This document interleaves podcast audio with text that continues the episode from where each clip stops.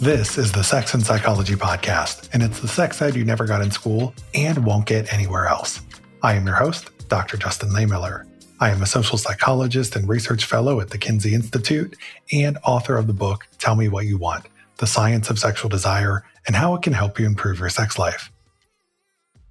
A surprising amount of sexuality research is not very sex positive. And this is especially true when you look at research on minority populations. Whether we're talking about racial minorities, sexual and gender minorities, or persons with kinky or unconventional sexual interests, a lot of the research has historically been focused only on the risks, such as sexually transmitted infections, unintended pregnancies, or risky sexual practices. While there's certainly a place for that kind of work, when it becomes the sole or predominant focus, it really inhibits our understanding of diverse people and sexualities. So let's talk about it. In today's show, we're going to focus on Black women's sexuality and explore what sex positive research on this population can tell us, including how Black women conceptualize sexual pleasure. We're also going to talk about how racialized stereotypes and social expectations can impact sexual behavior, experiences with sexual pain, as well as sexual fantasies. My guest today is Dr. Shemeka Thorpe an award winning sexuality educator whose research focuses on the sexual well being of Black women using sex positive and pleasure centered frameworks. Dr. Thorpe is an assistant professor of health promotion at the University of Kentucky. She has published over 50 peer reviewed articles, and her work has been featured all over in the media. In 2023, BuzzFeed listed her as one of the top 20 Black sexologists you should follow, and you definitely should. This is going to be a fascinating and really important conversation. Stick around, and we're going to jump in right after the break. If you're a fan of this show, then I know you're hungry for sexuality knowledge. But if you're also looking to find a community of like minded, sex positive professionals, check out the Sexual Health Alliance. SHA connects you with world class experts and an active group of passionate, fun, and welcoming students. SHA is at the forefront of sexuality education and hosts monthly live events, both online and in person, with students from all over the world and from all types of backgrounds. They come together to learn, travel, connect, and sometimes form friendships. So, podcast fans, continue advancing your sexuality knowledge, have fun, and meet fantastic people in the process at Sexual Health Alliance. You can find their upcoming events and online certification programs at sexualhealthalliance.com. Hi, Shemeka, and welcome to the Sex and Psychology Podcast. Thank you for having me. It's a pleasure to have you here. I'm really looking forward to speaking with you about your work. But before we do, let me first ask a question about your professional journey. So, you've been a sex educator and researcher for more than a decade. So, what is it that drew you to this field? Why did you want to become a sexologist? Yeah. Um, what drew me to the field? Actually, what's very surprising is I look back at some of my undergraduate papers and they were actually about adolescent sexuality. And I was like, oh, wait, I was kind of always interested in this and never knew it. But I actually started out by teaching comprehensive sexuality education in North Carolina uh, to teen girls and to middle school girls.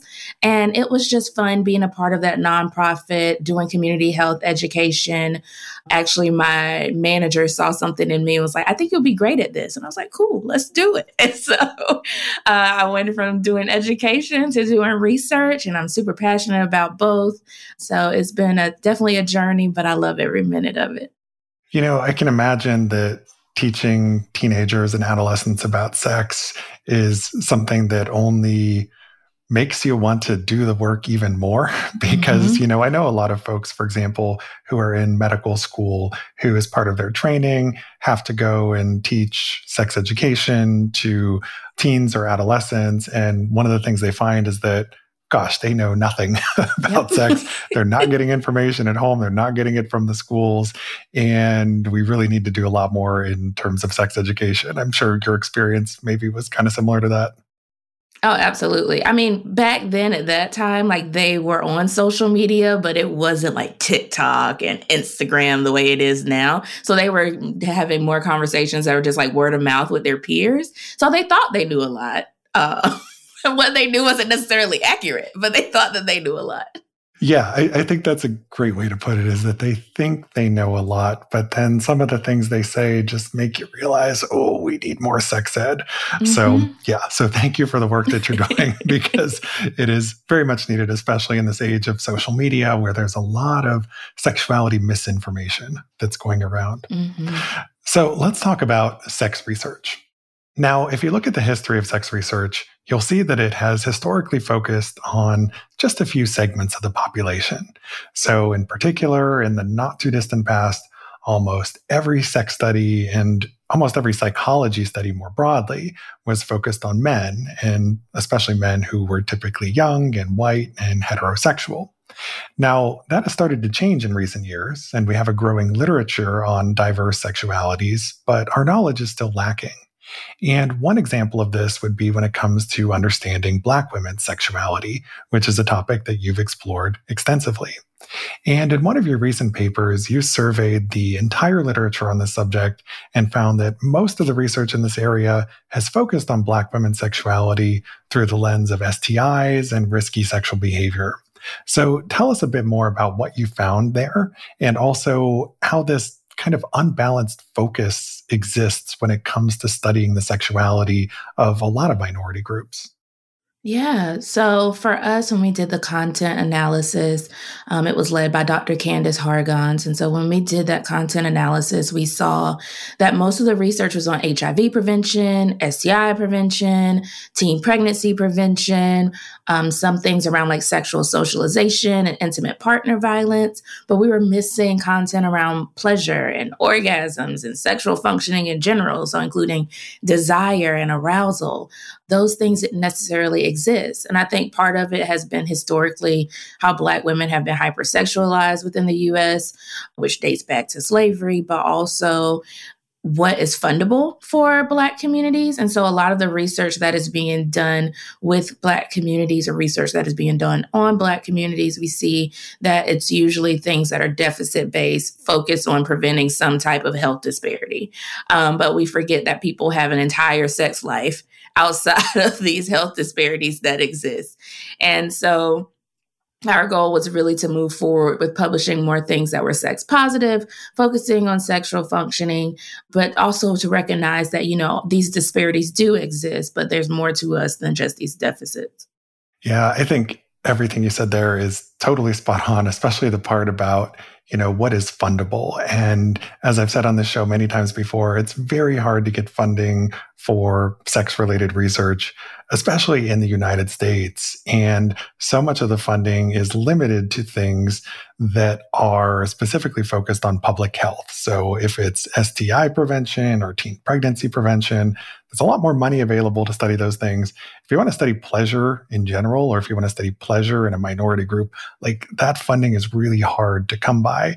And I think, you know, you can see a parallel in a lot of the research that's been out there on gay and bisexual men, where historically so much of it is just focused on HIV prevention and, you know, broader STI risks.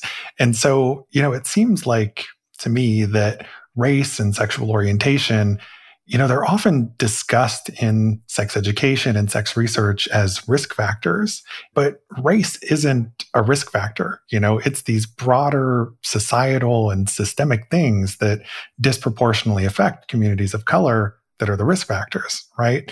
And when we overlook that and start saying things like race is a risk factor, obviously it comes across as quite judgmental for one thing but i'm just wondering if you can kind of like speak to the importance of language in sex education and research and why talking about things like race or sexual orientation as risk factors is problematic yeah, it's problematic because it doesn't address the systemic issues that we see. So even when we're talking about hypersexualization and the impact of that, we have to talk about, you know, decades and decades of sexual trauma that has occurred with black women historically. We have to talk about sexual stereotypes, racism, all those things that impact black women's sex lives on a daily basis. And so, you know, when we just say, "Oh, it's race," it's like, "Well, no, there's something else that's happening to this population that is making these things occur. It might even be access. So, access to healthcare, access to comprehensive sex ed, because we know Black girls are less likely to receive comprehensive sex education compared to white girls, right? So, that's also an issue within itself.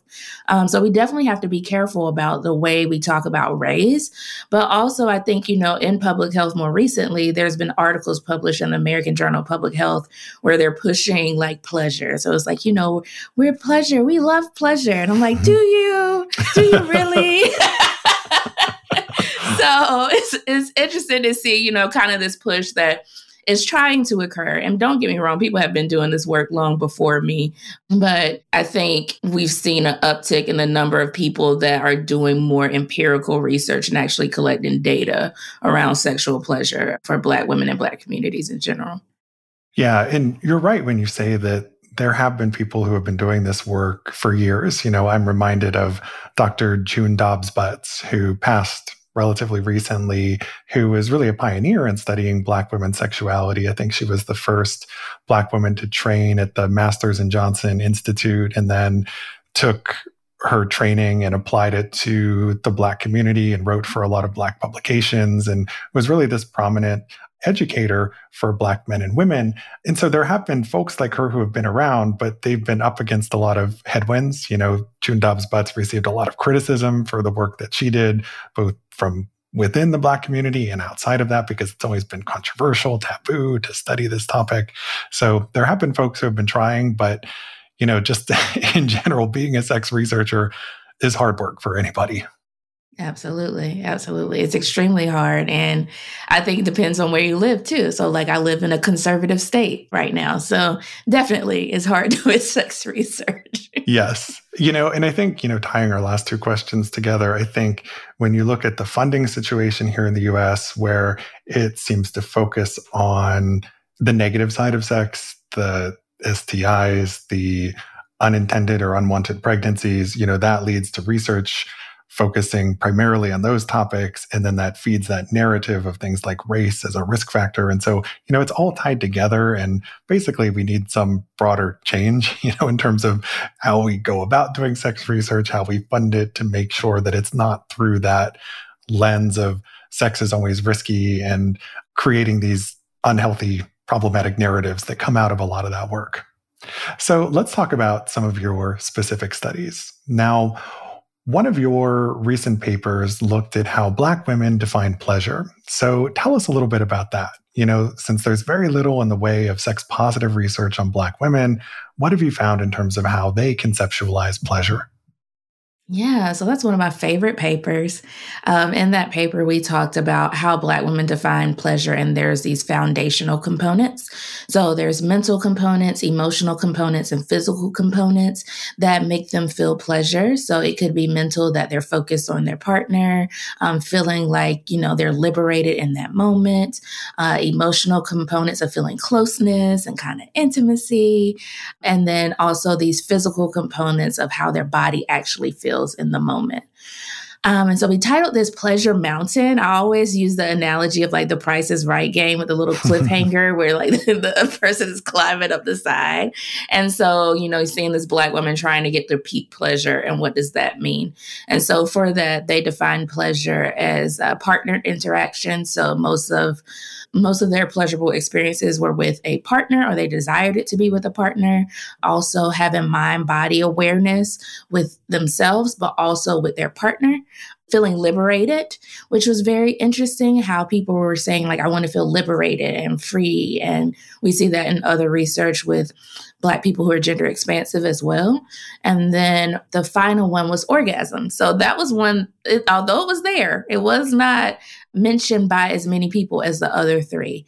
Um, and so it's really surprising to see you know, just how people define pleasure, but also kind of, you know, destroying the myth that orgasms equal pleasure. And we know that that isn't necessarily true, and pleasure doesn't always equate orgasms. And in this case, it didn't.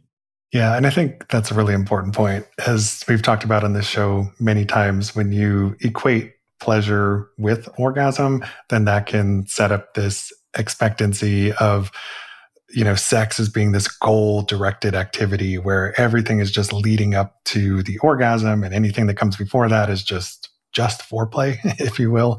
And so people don't tend to prioritize it or focus on it as much. And it becomes about the destination as opposed to the journey. And it's a problematic way of approaching sex because when you think about pleasure more expansively, it just opens up the door for you to go off in different directions, to explore, to experience, to experiment with different things, and to discover like just how great sex can be beyond just having an orgasm. Absolutely. And I'm one of the papers that we're working on now with the same group of Black women.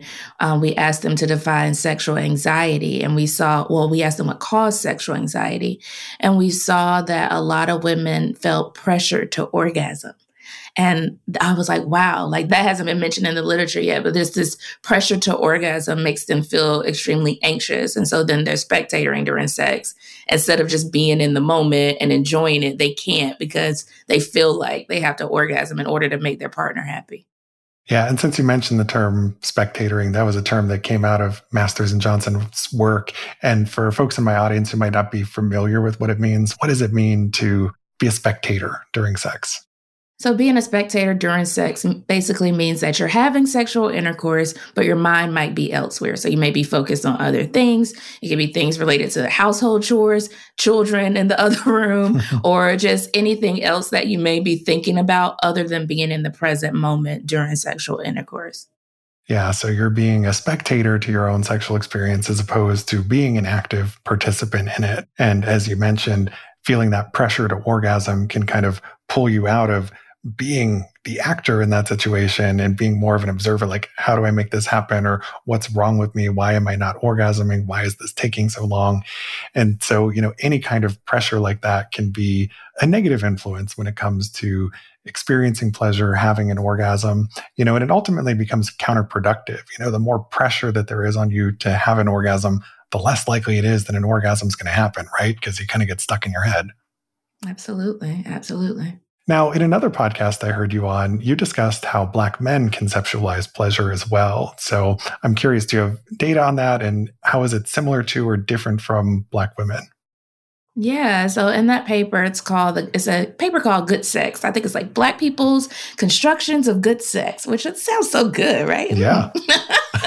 so in that paper, I love that we compared Black men to Black women to Black people who are gender expansive. And so what we saw is that Black men actually, um, in their top 10 words for good sex, loving was in there for Black men. And that's not something that was present for people that were gender expansive or people that were cisgender women. Um, and so de- desiring to have a loving connection with a partner as a term of good sex was just so, so warm to us as a research team to be like, wow. And it kind of destroys some of the narratives that we see around Black men and I guess, you know, them not having emotions or they're not being intimacy during sexual intercourse, but they desire for loving sex. And so that was really important for us to highlight that. They also included things like passionate and reciprocal, but orgasmic, I think, was there in their top 10 as well. But loving definitely stood out the most. Yeah, there are a lot of stereotypes about men in general when it comes to sex and emotion and about black men specifically. And all the literature and research that I've seen on this just doesn't match up with the stereotypes. You know, for men, there is often this strong desire to feel desired and you know to be wanted and for there to be mutual pleasure and for there to be some emotion you know for men it's not just about some emotionless no strings attached casual encounter, right? There's usually some core emotional element for everybody when it comes to sex and how pleasure is experienced. Yeah, so it was super exciting to see that. So, you've also looked at the sexual behaviors of Black women in some of your research. And one of the findings that stood out to me was that Black women were more likely to receive than to give oral sex. Whereas in white samples, we've often seen the opposite. So, I'm wondering if you can tell us a little bit more about that. And more broadly, what did you learn about the sexual repertoire of Black women? Yeah, I think with that study, we also thought that was a bit shocking.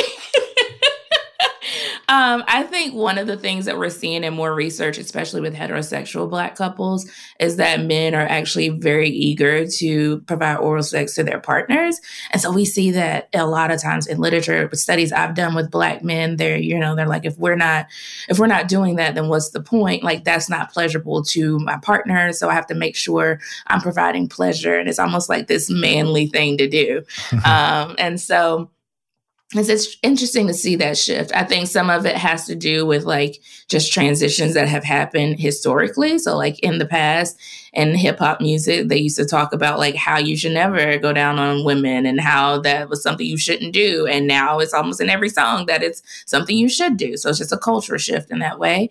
Um, and I think we see with women, it's just always been a stereotype, right? So, if you do that, then what?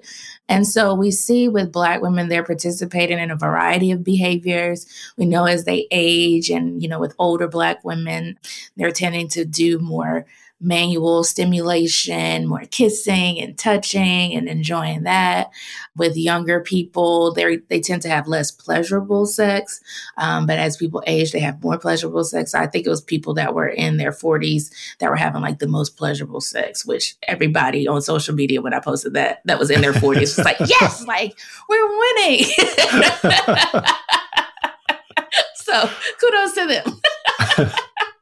Yeah, you know, and it, it's consistent with what we've seen in the broader literature, which is that, you know, people in their 40s and sometimes even in their 50s are the ones who are reporting having the best sex of their lives or where they're finally having like some transcendental sexual experience. And so it's kind of like, you know, the best is yet to come. you know, yeah. it's it's not necessarily the case that younger people who might have higher libidos and maybe they're having more sex on average in, in some cases, it doesn't necessarily mean they're having the best or most satisfying sex. So I think that's actually positive that like, hey, you know, there's stuff to look forward to later on.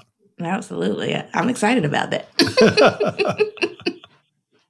so, since we've been talking about sexual behavior and sexual pleasure, let's talk a little bit about orgasms. So we hear a lot about the orgasm gap or the idea that in male female sexual encounters that men orgasm at much higher and more consistent rates than women do. So do we have a sense of how the orgasm gap plays out between black men and black women? So is the gap still there? Is it bigger? Is it smaller? What do we know? Yeah, so the gap is still there. So, in research that I conducted with uh, Dr. Debbie Herbenick and Dr. Ashley Townes, we saw that the gap still exists, especially between Black men and Black women. It does close a bit once we're in that 40 and 50 age range, but it still does exist. And it was interesting to see how it was bigger as, as people were younger which is the same across all literature, but just, you know, being able to confirm that. Yeah. And that makes sense, especially the part about aging and the orgasm gap closing. You know, I've seen some other research out there finding that as men and women get older, that men are giving more oral sex and women are giving somewhat less. And so that might be one of the contributing factors is that there are sometimes changes in sexual behavior patterns that occur with age. There could be a lot of other factors that play into that as well. You know, for example, as women get older, they tend to better understand their own bodies and what works for them and how they experience orgasm. You know, women on average don't experience their first orgasm until somewhat later than men do. So, you know, and then there's also the partner specific learning component. So lots of things uh, might play a role there. So the orgasm gap is something that we see is present across heterosexual couples at different ages, different racial groups. It's kind of always there, but in certain contexts, it's a little smaller than others. I also wonder sometimes how safety plays a role in that. So, with communication and safety, so feeling safe enough to talk to that partner about what you want during sexual encounters. And I think with working with college students, sometimes they're having sex with people they don't necessarily feel safe with and that they could communicate these things without there being some type of backlash. And so I think as you age, you also either get better communication skills, you're having sex with people that hopefully you feel safe with, or sometimes people are in committed relationships. So it may be easier to have these conversations. Yeah, I think that's a great point. And, you know, when people are younger, the proportion of sex that they have that is casual tends to be higher compared to when they're a little older. And in casual contexts, you know, I'm thinking about Terri Conley's research here, where she looks at how women evaluate men who make offers of casual sex and they tend to perceive them as not being invested as much in their pleasure. They perceive more potential safety risks or concerns. And so you've got these different factors that are playing a role. It's not just about pleasure or anticipated pleasure, but that feeling of safety is, I think, also key here as well. Now, something else that you've researched is sexual pain in Black women. And you say in your research that Black women may have more expectations on them to forego reporting pain or to ignore it. So tell us a little bit about that. How common is sexual pain in Black women? And how do social and racialized expectations and scripts affect how that might be experienced for them? Yeah, so in the pain and pleasure study, we looked at Black women's experiences of sexual pain. Out of that entire sample, so it was with Southern Black women, out of the entire sample, 60% reported feeling sexual pain at some point in their lifetime, some more frequent than others. And so, what we saw is for those that did not report sexual pain or communicate their sexual pain to their partners, they often felt this desire to kind of reinforce or reinforce superwoman schema. And so superwoman schema is basically the idea that you're supposed to be strong, you're not supposed to show emotions, you're supposed to be able to deal with things by yourself, use your own resources, be independent and put others before yourself. It's a coping strategy that is used with black women related to several things in their life, but we know that it has negative health outcomes including chronic health conditions and heart related conditions, but also it is now impacting people's sex lives. And so for Black women, they felt that they shouldn't have to talk to their partner about their sexual pain, or if they talked to their partner about it, they would judge them. They wouldn't necessarily support them. Some of them thought that it would like weird their partner out. One person said that, oh, it's my burden to carry, you know, it has nothing to do with him. Um, and so we see that that is continuing to pop up in sexual pain literature. And some of those things still exist for communication with providers as well, where they feel like, you know, providers think that Black people in general have higher pain tolerances. So when they're talking to them about pain, they won't understand anyway and they won't believe them. And so that's the importance of having Black physicians that can honestly believe that these are the things that people are going through and kind of having some type of training for medical providers and medical students to, you know, dispel these myths that exist about Black people in pain. Yeah. And then there's the whole intersectionality issue on top of that. So you talked about how Black people in general might be stereotyped as having a higher pain threshold. And then you add into that research that we've seen on women talking about pain related complaints to their doctors and not being believed, right? And, you know, that's been something that's been pervasive in the medical literature and sciences for years. And so when you've got the racialized stereotype or expectation on top of the gender stereotype and expectation, you know, the situation then for Black women with something like sexual pain, the end result is that it's not treated as seriously or in the way that it should be treated, maybe for other populations. Absolutely. And I mean, with this research, it was done in the South too. So we also have to think about like historically with medical experimentation on Black bodies in the South and what that means and how that plays a role and what people perceive as far as the treatment that they will receive, but also what they really are, like the treatment they really are receiving as well. Yeah. Something else I wanted to ask you about, and this stems from some of my own research. So I do a lot of work on sexual fantasies. And in my research, I find that there are some differences in fantasies when you look at Black men and women compared to white men and women, or when you make comparisons to other racial and ethnic groups. So some of the differences that I see are that Black men and women are actually less likely to report talking about their sexual fantasies with their partners, less likely to report having acted on those fantasies. And they also report some differences in the types of things that they fantasize about. So, for example, Black men and women compared to whites report fewer fantasies about non monogamy and about taboo activities in general.